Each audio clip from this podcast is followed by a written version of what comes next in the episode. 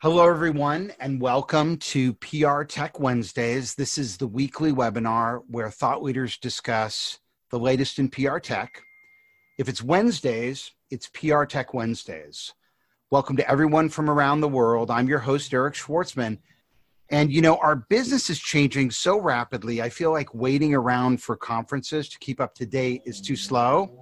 And actually, there are no conferences anymore.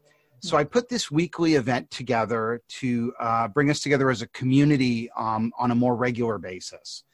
So if you're here, welcome. This is your community too.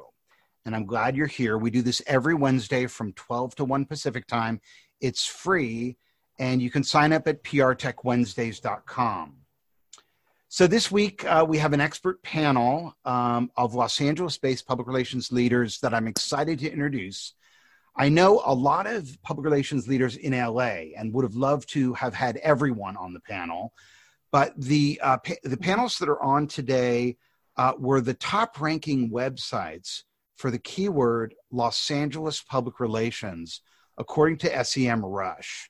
And so that's why I chose them. I didn't tell them that; they're finding that out right Yeah. now. That's great. Um, we were supposed to have three, uh, but we had some tech technical difficulties with Amy Levy. She's still trying to join in. And if she does, if she's able to do that, we'll add her to the call. Uh, but we have Bob Gold of Bob Gold and Associates. His clients include Amazon Studios, Hong Kong Trade Development Council, ESPN, Corning, and many others. Bob, welcome. Thank you. Um, and Kimberly Goodnight of Media Playground PR, which reps um, some of the uh, hottest LA uh, fashion brands and accessory and beauty and lifestyle brands. Uh, Kimberly, welcome. Thank you. Thank you for having us. Uh, this episode is presented by the 2020 Media Monitoring Buyer's Guide.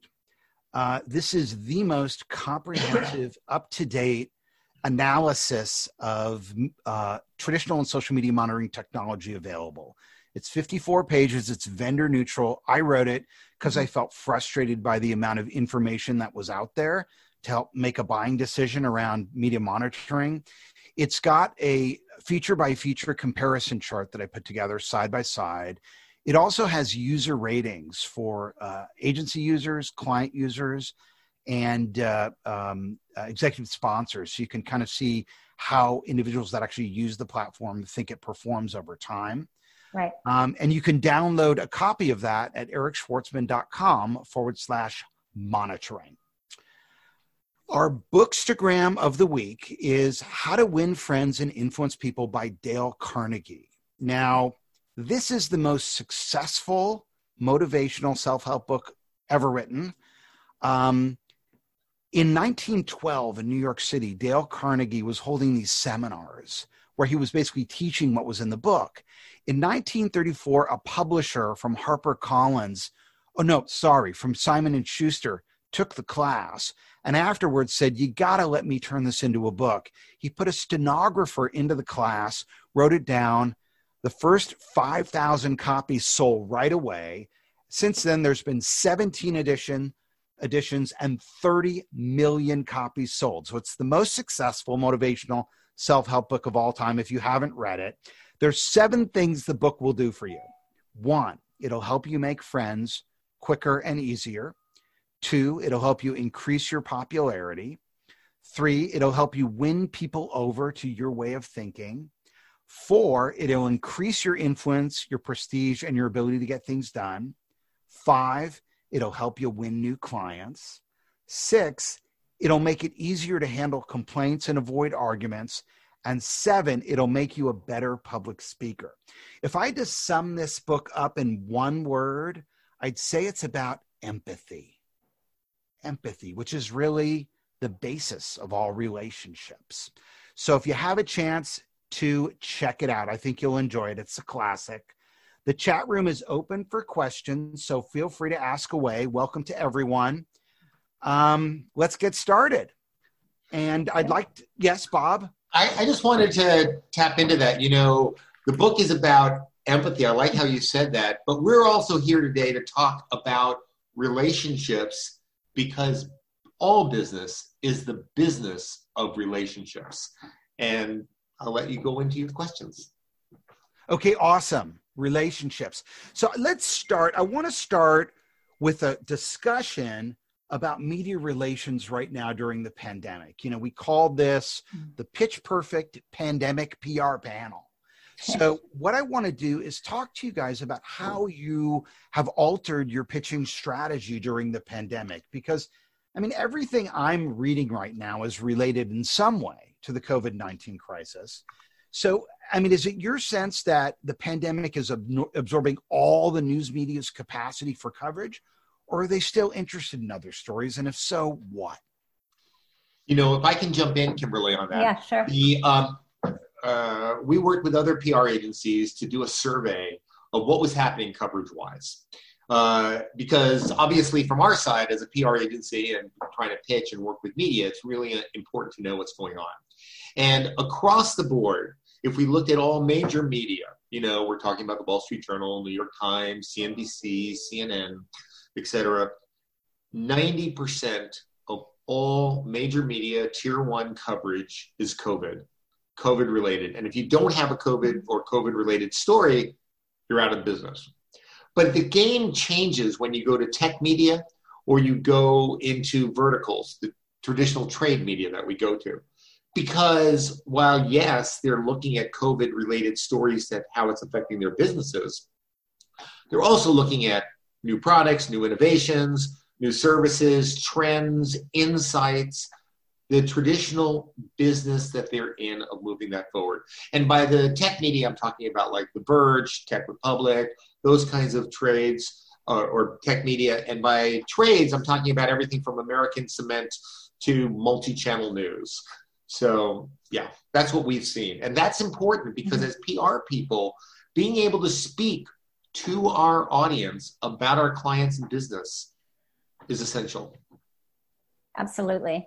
And as far as the fashion realm goes, um, you know, fashion brands from luxury like Prada, you know, Versace, Ralph Lauren, um, they've all like manufactured, you know, PPE equipment for the, you know, healthcare workers or the frontliners, right down to like food banks and blood banks and school organizations. So this is a big time for fashion to that to you know show how they are stepping up and being part of the community and being relevant and being empathetic and focused on you know what the cause is. It's been very important for them. We have a question from one of our members of the audience. Do you want to take us through that um, let me uh, let me ask a, one an, one question first before we do that uh, because you know it's a fine line between like you know, a tasteful, thoughtful COVID 19 pitch and, you know, an outright cringe-worthy coronavirus pitch. And, and I've seen a good amount of coverage of distasteful PR pitches. Muck Rack, um, uh, Jennifer uh, Lawlor, I'm sorry, Jessica Lawlor, who's the editor at the Muck Rack blog, right. Ran a post featuring journalist tweets about bad COVID 19 pitches. And uh, some of the ones that were on there were uh, a pitch by a, a, glasses company saying that you know gla- it's good to wear glasses because it stops you from touching your face. Uh, another was one about how installing uh, astroturf can protect you from catching coronavirus. Um, so, have you had to argue against any tacky pitches that clients maybe brought up that you said, well, maybe we shouldn't go that way? And if so, how do you decide? you know what's tasteful and what's not in this environment yeah you know um, corning is one of our clients and in fact this morning we were on a conference call specifically talking about it because we represent corning and what they're doing in fiber you know fiber cable and uh, really supporting isps and the cable industry to provide the broadband infrastructure that allows so much communications and demand but corning is also a world leader in the testing kits and the glass pipettes and other areas that are essential in COVID testing. And you haven't heard about Corning's participation, their donations, and their other leadership areas mm. Of where they're working literally round the clock in manufacturing to help fight COVID.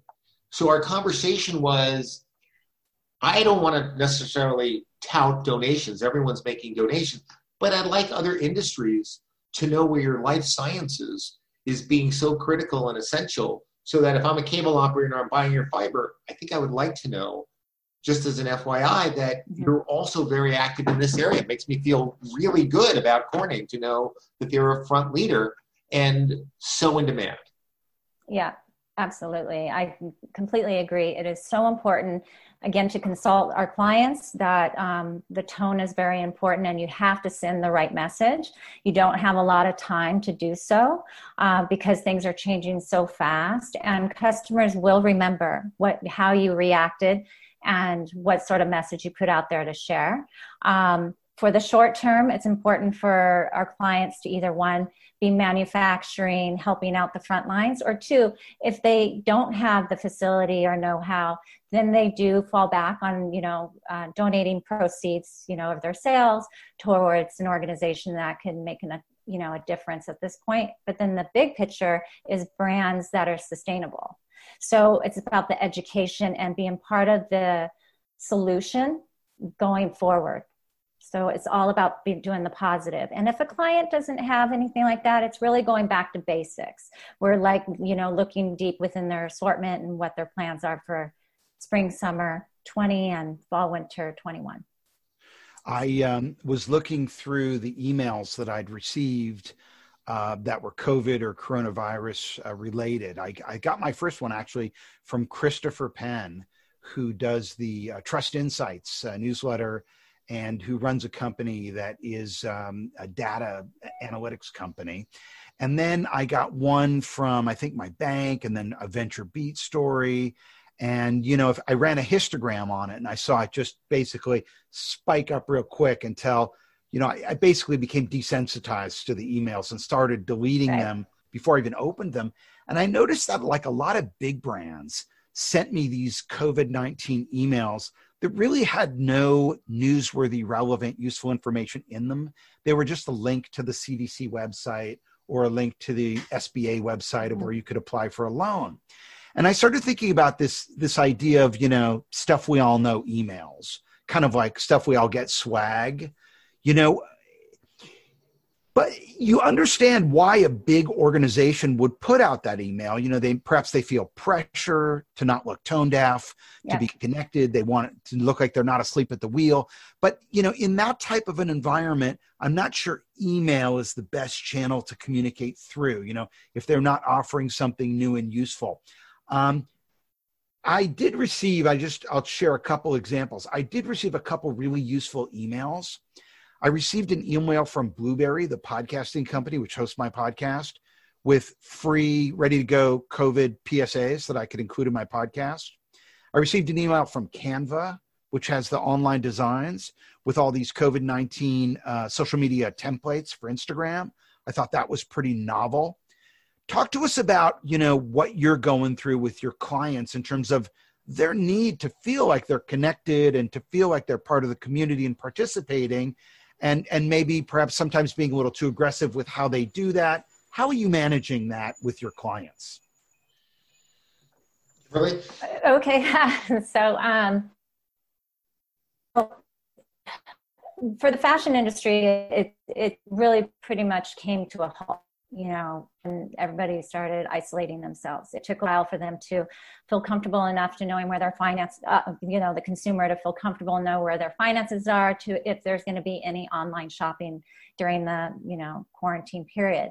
Um, so for brands to you know put their message out there, it's extremely important. Not only that, it's um, the ones who have been able to you know utilize their resources with manufacturing and keep some of the economy going with their their workers and the sewers and and offer product for some of their e-commerce specialty stores to have merchandise available that is relevant to here and now. So if they are selling, you know, stylish mag- uh, at this point, it can drive traffic to their site, and therefore some of these specialty stores and e-commerce, uh, you know, retail stores can still have um, some circulation and rotation. You know, Kimberly and I are very different uh, businesses and uh, perspectives in terms of what we're working with. Mhm. Uh, fashion being something that is so consumer driven, so of the moment. And I'll just say one of the biggest issues certainly is there's so much email and spam coming out about products that are not real, that people yeah. are taking their money or going to hoarders or uh, there's a, there's an authenticity issue that's there. In terms of B2B communications, which is where we spend most of our efforts, I think the issue is communicating effectively. How are you treating your staff? What are you doing with your employees? How are you providing the services and needs that need to get out there if you're a manufacturer? Um, the stuff that people need to know in terms of supply chain management. And so I think at each each company has a different issue. If I'm Wells Fargo, I'm going to probably communicate something differently than if I'm Kaiser Permanente. Absolutely. Absolutely. But I, would um, like to I'd like to just add and say the thing to keep in mind is we are in a wartime economy and a wartime experience. This is the entire world is at war. There is not any way that we should think that it's business as usual. The truth is, for most of us, we were involved in a growth and business transformation endeavor for years. It was how to make our businesses grow, get more leads, do more sales, and how do we transform our companies to be current and proper in this environment. Today, almost every business is not looking at growth and transformation. They are looking at liquidity. I've got two or three months cash flow in the bank. How do I maintain that to simply survive through this process and what is it going to take? So I think there's a very different issue, and we need, as PR professionals, we really need to learn how to pivot to this new mentality of what it takes to stay liquid and survive. And for many companies, that's going to be about restructuring and not well, continue that, as we were. That's a great segue because you know, I mean, we are we are at a standstill. I saw this morning, you know, retail is hammered. I don't know if the markets have even really fully accepted and reacted to this standstill that we're in. We don't know how bad it is. We don't know how long it's going to last. And, you know, in a down economy, typically marketing and PR is the first thing to go. Yep. So, so I, what I'd like to talk about, I'd like to hear from you guys is what are you hearing from your clients? I mean, are they asking to cut their retainers? Um, you know, how how is it impacting your your portfolio business? And are you thinking about maybe new service offerings that would be more appropriate for lean times? Well, again, going back to you know how this has affected the fashion industry, absolutely 100%.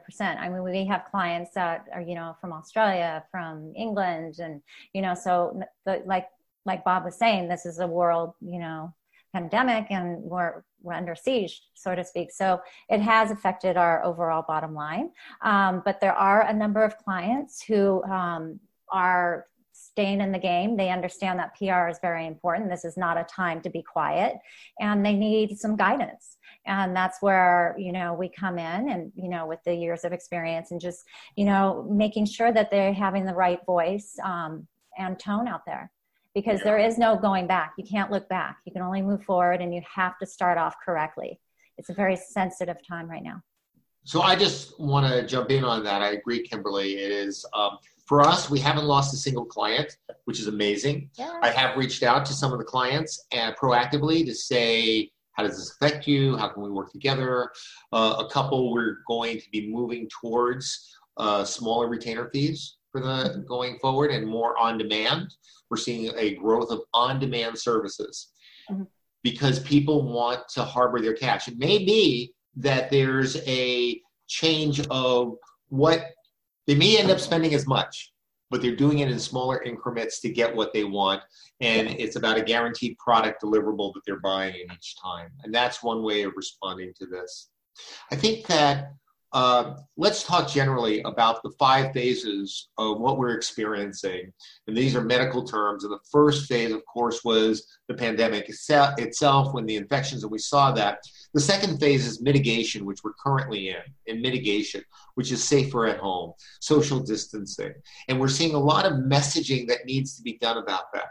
The third phase is about to hit. And the third phase is when we start to come out of our houses and we begin to interact again. And there's going to be an increase in infections that go up.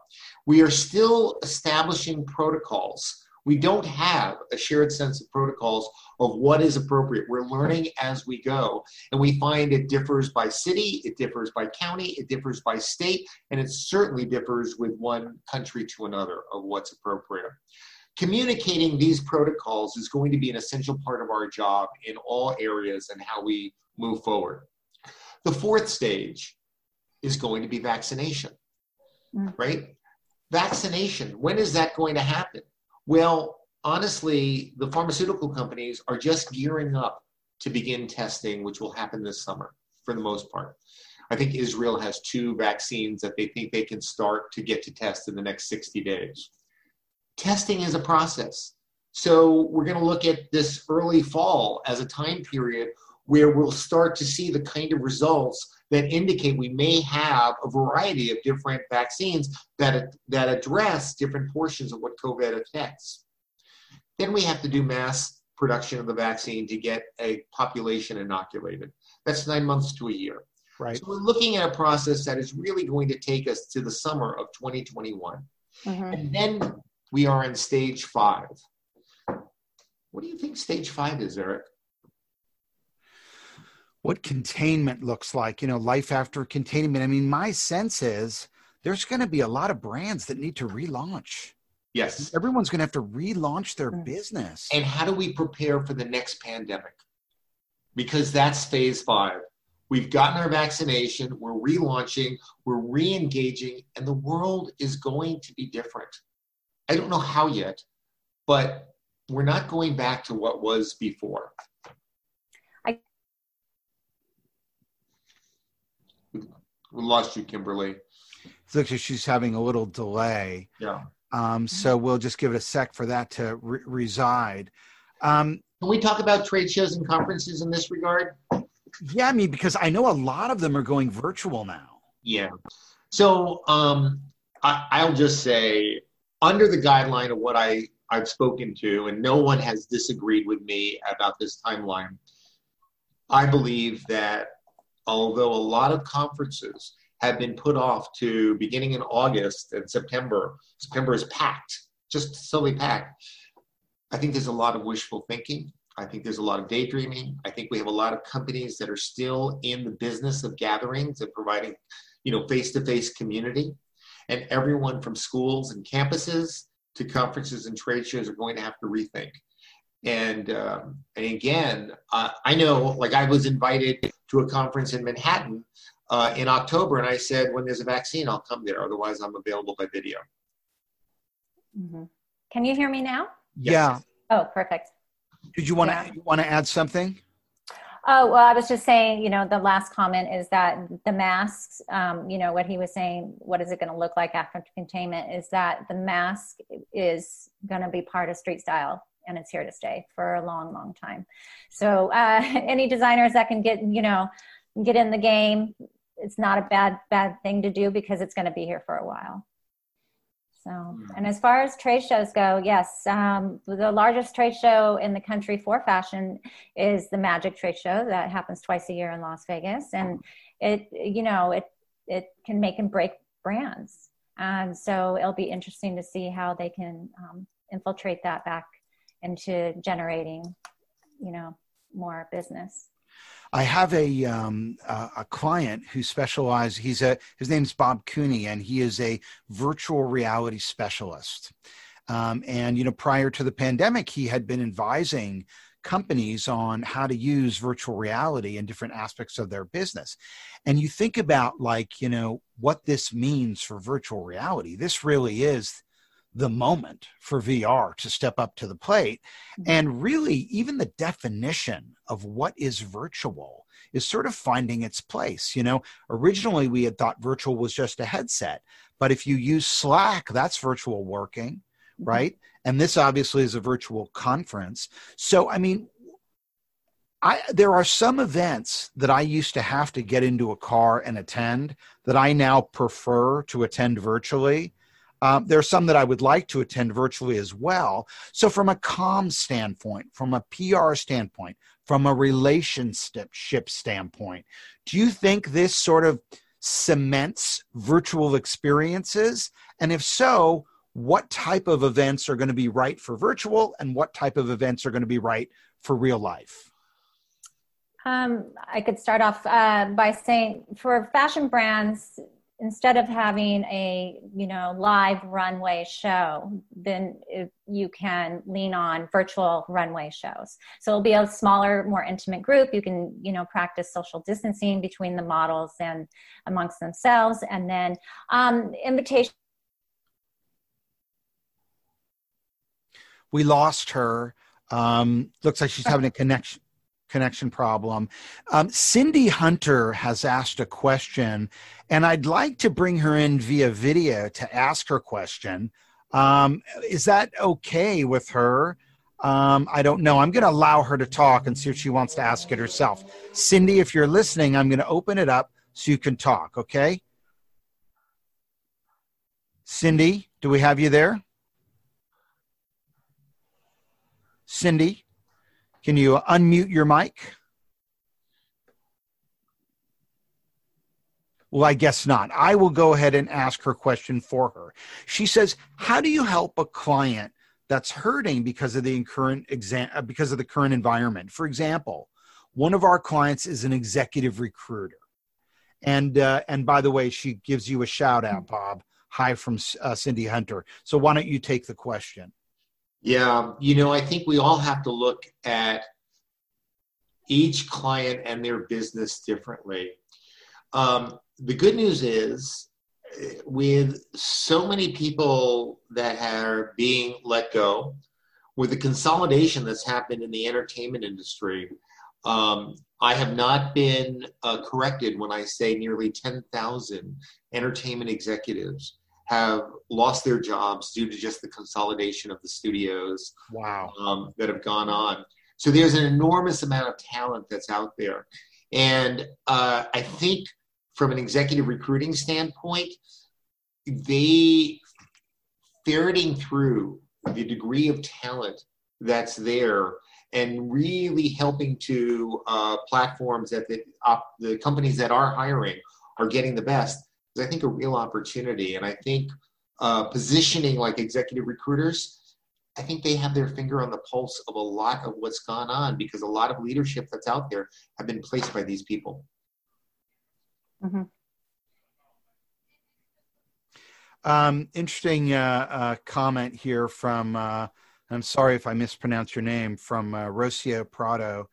Um, he says, um, I think that beside the rough time, it's an opportunity for brands to experiment uh, with online tools and use them in the future because it's going to change our way of doing things. Yes. Um, can you hear me? yeah, we got you. We okay, got you great. Back. Great. I know Rusty, uh. Um, hello, Ruscio. Amazing. Um, she uh, works in the fashion PR um, industry with us and uh, from Argentina. And so she brings a very young, fresh perspective on, you know, what she's attracted to as a consumer, as a marketer herself. Um, so again, stories, Instagram, all the you know social platforms for you know the young um, are just vital right now this is how we're going to actually educate the next group and how to prevent from the next you know crisis or how to um, better set ourselves up for not you know coming to this sort of catastrophe you know state that we're in. Um, so yes she is absolutely correct. And just to, everybody has to embrace it. I'd like to go back to uh, the whole concept of conferences and this virtual lifestyle that you brought up, Eric you know, uh, as Barbra Streisand once eloquently sang, people who need people are the luckiest people in the world, right? Yeah. So we are, people need each other. We are gatherers. We like to gather together. We need each other. And, um, and the ability to have virtual is good but it's virtual it's, yeah. it's not real and you know with conferences and trade shows and other gatherings what happens over a cocktail? What happens in the schmooze time that, that goes on, in the handshake, in the moments between the presentation of the panel? A lot of business gets done just by being seen and being present and connecting with people. we are going to have to go back to that. We are not Mhm. individual cave dwellers, and to think otherwise is not the true. I talked to a COO of a major healthcare company that spends over $6 million a year in rents and leases. And they said, you know, we've distributed our entire workforce. Every no one was let go, but everyone's working from home. We kind of like this. And we think we can probably go back to leasing about a million and a half dollars of floor space. And when we need to bring people together, we will use a hotel ballroom. So I think we're going to see a lot of changes Mhm. in both how we use our spaces, what's appropriate. We know we need to gather, but we may see smaller executive offices, you know, conference rooms, and then an open space where people can kind of come in or work remotely. And for those of us who live in Los Angeles, not having to commute is phenomenal. Yeah. You know what strikes me as interesting? I mean, all the there's so many CFOs now looking at their balance sheet asking, how the heck am I going to cut expenses? I've got to lower expenses. There, uh, you know, so many employees had been telecommuting virtually virtually already. Now this sort of forced everyone to be working from home. And um, you know, if if the result is that organizations slash their commercial real estate investment and take a, a much smaller footprint to house employees, what does that do to sort of the ideation, the creative ideation that go, that goes into PR campaigns? Because so much of that is about sitting down with other people, and I mean we're doing it here virtually, but you know being in the same room with someone, we've always felt like there's an advantage to that. You guys both run agencies. What's your thought on that? I mean, are you going to go virtual? Are you going to have your same commitment to, uh, um, you know, office space as you always had? We'll have the same commitment to office space as I've always had. Um, we will, we're all working remotely, but I, you know, I've always felt that um, that innovation happens collaboratively together, and that tactical execution happens with people working from home and doing their task. But the innovation happens in that face to face meeting.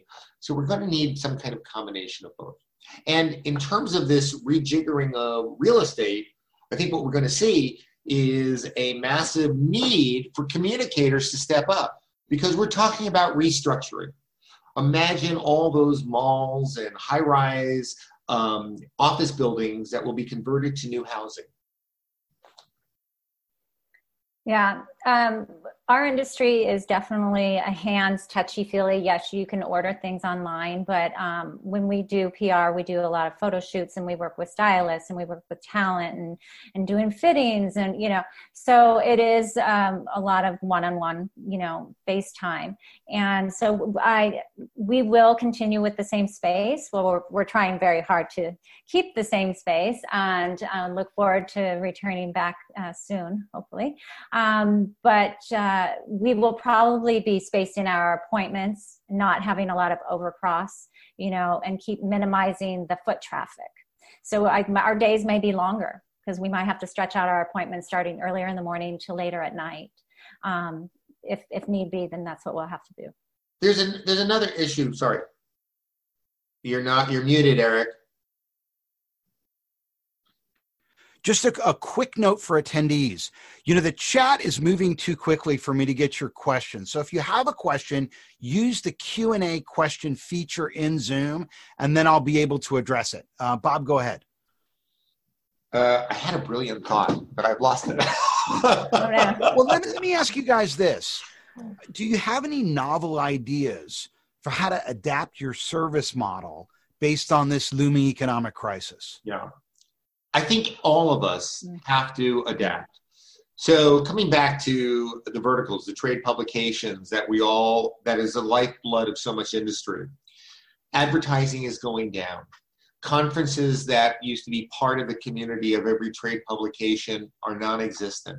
Finding ways to monetize content, whether it's virtual through social media or in these kinds of webinars, is going to be a challenge. It is a new economy that is emerging and a new price point that we haven't seen before. And that that's going to be critical. Well, just a note on that, you know, and I think it's a, something uh, clients miss a lot, but it's something we get because we we work the editorial side of of the outlet, not the advertising side of the outlet. So when we switch over to owned media and create our own content, you know, we have to create editorial content that has some value. And I think if you do that, you have the right to present some sort of conversion opportunity in context. The problem is so many people come straight to market with an advertorial product and it's boring and nobody's interested. You know, right. one of the, ahead. I'm sorry, Kimberly. Oh no, just like you were saying before, you know, everybody kind of wants to be part of the party and with you know consumer confidence. So there has to be something organic about it, and that's what's really important. Going back to you know being empathetic in your tone, but also being super clear and super genuine. Um, you know, we can smell it a mile away when you see something that's insincere. Or, or like you're saying, there's no interest because it's an advertorial. But if you can, you know, um, outreach and, and get testimonials from real customers and, and you know, kind of re, uh, recycling old press, making new press, you know, because those are, you know, ins- instant references um, for somebody to feel comfortable to, you know, invest and vet their time. Um, you know, we've we've gone through a few iterations of change. I've had my agency for 22 years, and you don't stay around without constantly reinventing yourself to stay current. One of the things that we started about a year, year and a half ago is we give guaranteed results in our contracts so that for a PR agency, we're no longer promising we're going to work really hard for you. We're no longer promising we'll give our best efforts and see what we can do. We're saying these are many how, how many placements in tier ones, how many placements in tier twos, what kind of bylines, what kind of speaking ops, what kind of exposure, what kind of thought leadership pieces will we draft and get out.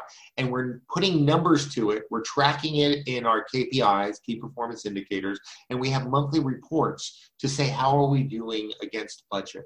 Budget meaning you're buying guaranteed outcomes not efforts. And that's one step in this retransformation that i think more people are going to look at. If companies are going to have to harvest and harbor their cash reserves, they are going to change what they're willing to buy and when to go to market.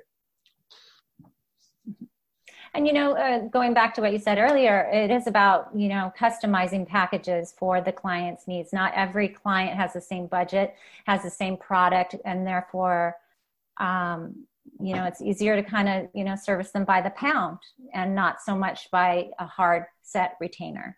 Right. So right. we've yeah. got a question, and I'm I'm sorry if I don't pronounce uh, your name, but well, but I'll try. It's Piaa Arma. And the question is Are you encouraging your clients to participate or comment on the recovery? Is environmental, social, corporate uh, communications part of the conversation? You know, I think uh, this is a very risky time. And the truth is, what's to be gained by commenting, right? Unless you have facts or some insight and data, I would say keep your head down. Let's stick to playing the game of football that we're supposed to do. You know, one of the big issues I was hearing today on NPR, not mine, but it's the limited information of saying how many people have tested positive how many people tested positive out of how many people being tested. We don't know that number. It hasn't been reported. The CDC requires that all forms on testing be faxed or emailed to them where they're printed out and read by a human being. There's no automation going on. We don't know if people are, are working in uh, congested areas that are getting that are getting uh, COVID 19. We don't know if they're living in congested areas we don't have enough data and it's not being shared. In the absence of meaningful data to shape our medical establishment and the protocols and responses, if we want our clients to comment, they can only speak firsthand from their own experience and own that authenticity. And it needs to be relevant if it's right. Right. Correct. Um, we have a question from uh, Johna Burke. Uh, she is the uh, the chair of AMEC, which is the the monitoring association, the really the global organization representing the media monitoring community. And her question is, um, how will you balance the team's well-being by proposing longer hours and days after they acclimate to more flexibility with virtual? Um, you know, it it just we're gonna have to make it work, and on an eternal like uh, team level, it's just something we're gonna have to do, and you know, adapt as we go. Um, maybe we host less appointments per day um, to fulfill, you know, fit in within a timely, um, you know, schedule. But it's just something we're going to have to trial and error. Yeah, you know, we have a client called Plume, which um, is helps to manage Wi-Fi in the home. Comcast is a major investor. Cox is rolling it out. Rogers, Shaw, they have um, over 20 million homes, residential homes that they're in, and they are monitoring over 700 million smart home devices. And the reason for that is if you can reduce a call to your cable operator because a device isn't working because they already see what's happening and can kind of fix that load and manage it, uh, it's pretty good. And here's what we are seeing there's a huge spike in PC use at home throughout the day, in the weekends, and through the weekends, the, uh, the weeknights. What's happened is the eight hour workday is history. It's mm-hmm. gone. It doesn't exist anymore. And it's probably not going back.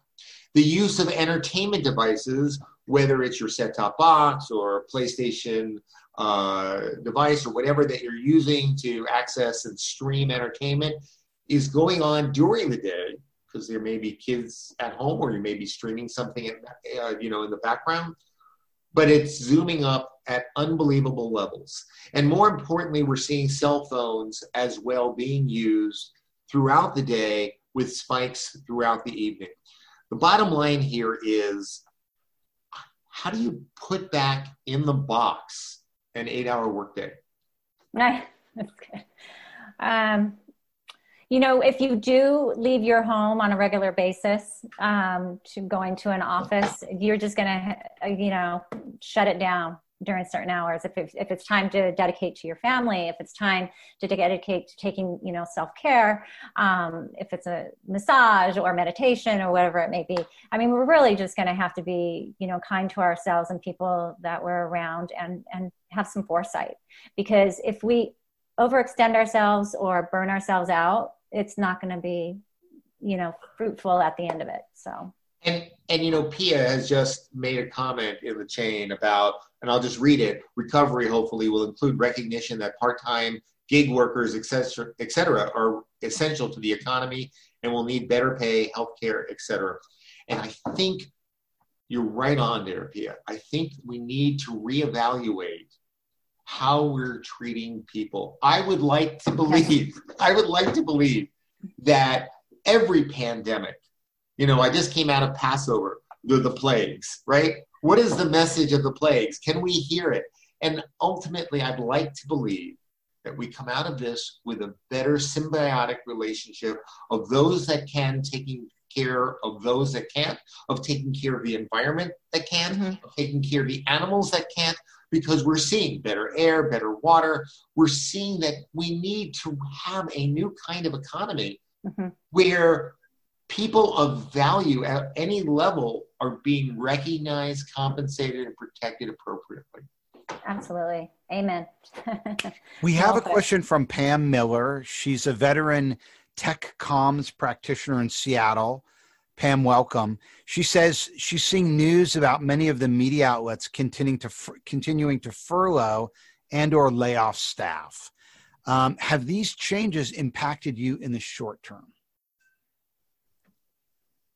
Um, yes, as far as I think it's impacted all of us, no matter what industry you're in. Um, again, going back to the fashion industry, absolutely things have come to to a halt. You know, re, you know, brick and mortar stores aren't even open, and um, buyers are afraid to buy anything further. So you you know you're jeopardizing your health, your wholesale team, and then definitely if they've had to let people go and, and if they're going to rehire them after then continue. So, um, yeah, but it, it's going back to, you know, the PR part of it is really maintaining a strong, positive, um, forceful voice. Like we've got to get through it. Like he said, everybody's going to find the value and protect that value, but we have to do it together, stay positive, and go after better results, not what we were doing before this happened.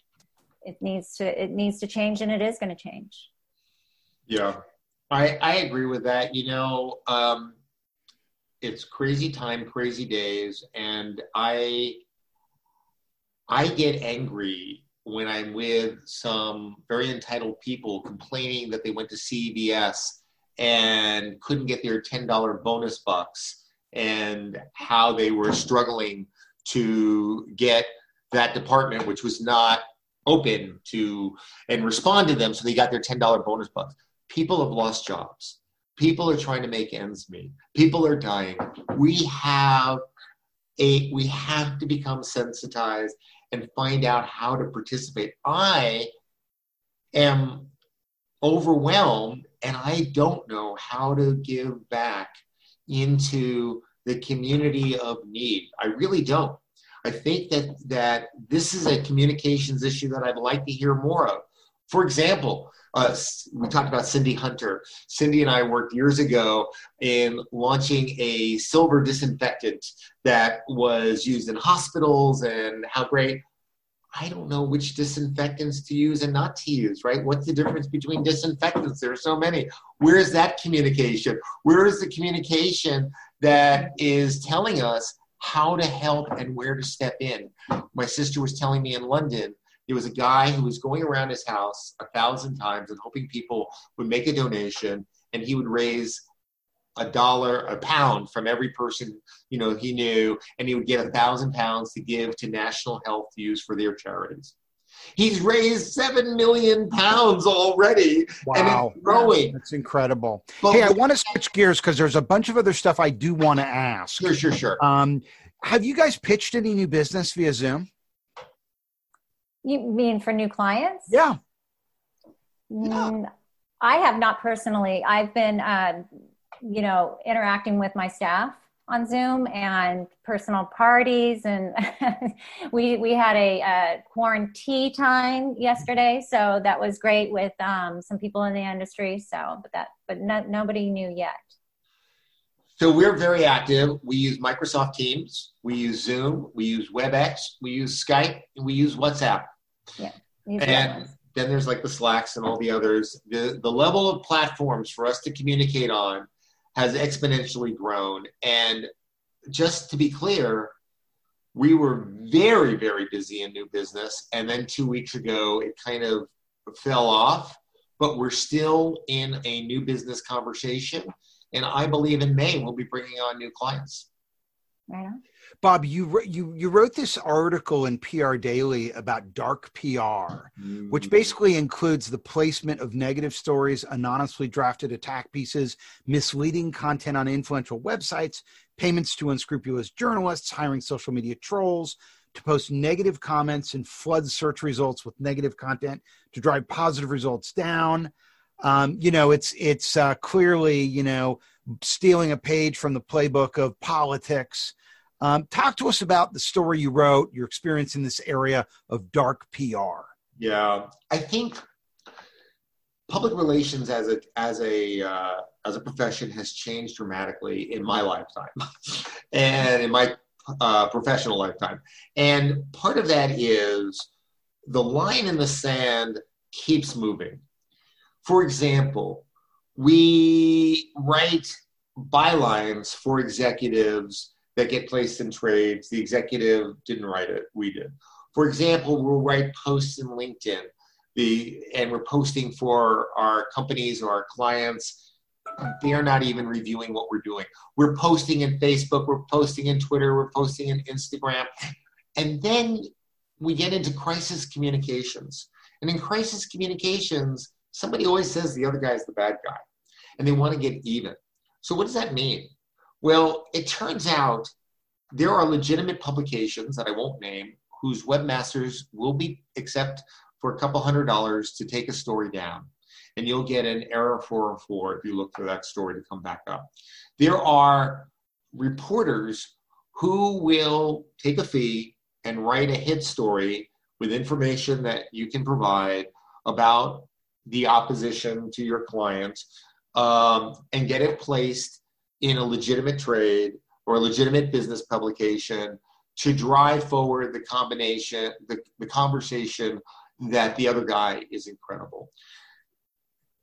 I call that dark PR. When we start not traditionally trying to get recognition for the good things that we do and instead try to attack the bad side of the other side. We saw that, for example, in uh, when Whole Foods CEO started anonymously posting all kinds of terrible things about Sprouts when they were trying to merge with Sprouts, right? Today, that's no CEO would do it themselves. They would hire a PR agency that would be happy to go on an attack campaign and reputation because we have so many digital sites that are available. It's have either of you come head to head with a troll farm or with a troll operation that you had to sort of debunk or defang? Yeah, Reddit is a great place. I'm sorry, Kimberly. Yeah, no, I haven't. I, I we personally haven't. I got to tell you, the fashion is is tends to be more on the positive. What's looking forward, season to season. Um, the the sustainable um, area of fashion, though, it can get you know um, calling people out, oh, that's being greenwashed, or you're not using enough UN sustainable goals and things like that. So, in the sustainable field, it can be a little bit more um, accountable than the other areas. Right. And you know, uh, all it takes is an ounce of credibility to get a veracity of getting a story to move from the outer fringes of online uh, chat boards and the rest to come to mainstream media. And today, the misinformation of COVID takes only 14 days to come forward and become re- repeated by, by the media. You know, one of the things that happened in the great uh, recession of 2008 was so many journalists were laid off that the, you know, what makes uh, any kind of outlet, news outlet, really viable is their ability to investigate and look at stories that haven't been told and investigate that. And that takes a lot of time and bandwidth that they don't have, especially as more and more mm-hmm. people are let go, right? LA Times just let go another 40 people because yeah. of a lack of advertising. So so the so the bottom line is reporters don't have the bandwidth to completely vet their sources and get things done in the traditional sense, it's easy to slip through the cracks. Yeah. You know, um, just to add something, uh, last week we had Kami Huyse on the show, and uh, she does a LinkedIn Live. She had Scott Baradell on, who I've known for a while. He's out of Texas, and he was talking about earned plus media. He was talking about these sort of outlets where you pay a fee and you can publish. And there's one uh, called uh, community.co and they have these councils. You pay a couple grand a year, you're part of a community, and they have a deal with Forbes where if you publish stuff, and it's, you know, you can't just write anything, you know, it's very, they're very strict on inbound links and that type of thing, but you can publish and it will run as an advertorial. And obviously, that's a way for Forbes to pick up a few extra bucks. They're doing it with uh, business journals, they're doing it with Ad Age as well. Um, so, in this area of sort of sort of the halfway line between hey. earned and paid, are you guys doing anything there? Uh, we are not. We're going solely after credibility and being as organic and clear as possible. You know, because again, um, we're not paying influencers we're not paying talent we're not paying for pay to play editorial. Um, we're really pushing on what's good about the product what's good about the brand. You know if they're active in their community as far as like you know with charities or, or moving forward with sustainability that that is newsworthy. And especially the voice is more important now than ever. So we're really pushing hard on the positives. And why it's so important to pay attention to this for the better good for all. So, you know, I, I have to say we have. Uh, there are plenty of places for for pay for getting your story out there. Forbes has its Forbes Tech Council and Leadership Council, and for fifteen hundred dollars, you can be at Forbes. Um, there are a number of industry analysts who um, have become contributed writers at Forbes, and if you you know sign up with them they can write nice positive stories about your clients. Um, there are and that's just that's just forbes which is a huge readership mm-hmm. but you know forbes has made a business out of free content that comes into it from you know credible contributors. I think this is uh, we're going to see a lot more of this and it's pretty common. Yeah the pay the pay to play kind of thing Right. So we just have a little bit of time left, and I want to talk about influencer relations because, you know, in order to be successful in influencer relations, you do have to go one to one with an influencer because everybody wants something different. And, you know, PR has really stepped up to the plate in that area. So talk to us about, you know, how this has changed your influencer relations uh, approach. Well, Kimberly, this is really your category because fashion is driven by influencers. How are you working with that? Daily, daily, daily. And it's a very diligent um, effort because it's about collecting data and sourcing through data and communicating one on one with them. If they're not local, you know, um, am I still there? Yeah. Yeah, we okay. got you. I'm sorry. It looked like it, I left. Um, if they're not local, then it's definitely starting up relationships through their DMs. Um, but again, uh, we have been very privileged to have a beautiful space downtown to open it up for magazines to, to host their editorial shoots on site. So they invite influencers into our doors, um, as well as, you know, um, influential actors. Right. Well, it looks like we uh, we lost Kimberly. We lost uh, There, you're back. back. You're back. back. I'm back. Yeah. So uh, yeah, so influencer has been extremely important. The relationships that we have cultivated over the years, um, they've stayed, you know, true and honest with the con- con- uh, with the products that they've really, you know, endorsed without any pay. So it has been very organic, um, and we are proud of that and want to continue that. Um, really, is there a mommy blogger that will write about one of your clients without pay? Uh, mommy blogger, no, but they're mommy influencers. So if they're bloggers, they will not write a, a, a, piece on it. No, not without. I have not. Not in a long time, but I don't have any mommy and me products right now. But um, we we've done diaper bags and all sorts of things for mommy and me. But um, but we do have people that will post on Instagram and tag and do things like that. Um, and followership, you know, it could be a million plus. So we're very fortunate in that area. Hey, but it's tough. You, you got to keep going on it. You, for all of you who ask questions, thank you. I think what I'm going to do from now on is I'm going to uh, say, if you ask a question, let me know in the question if I can bring you on screen. And then I'll be able to actually bring people on screen and they'll be able to ask their questions live. Um, next week, we have the CEO of Talkwalker, Todd Grossman. Uh, Talkwalker really, you know, they've skyrocketed to the top of the social media monitoring space. They also have influencer monitoring. It's a killer platform. Um, Todd started at PR Newswire. He was at Multiview in sales after that. Then he founded an educational foundation that he led for 13 years. So he's really got a strong CSR backbone. Uh, he's been at Talkwalker for, Talkwalker for the last five years, really overseeing their meteoric rise and I'm excited to have him on the show next week.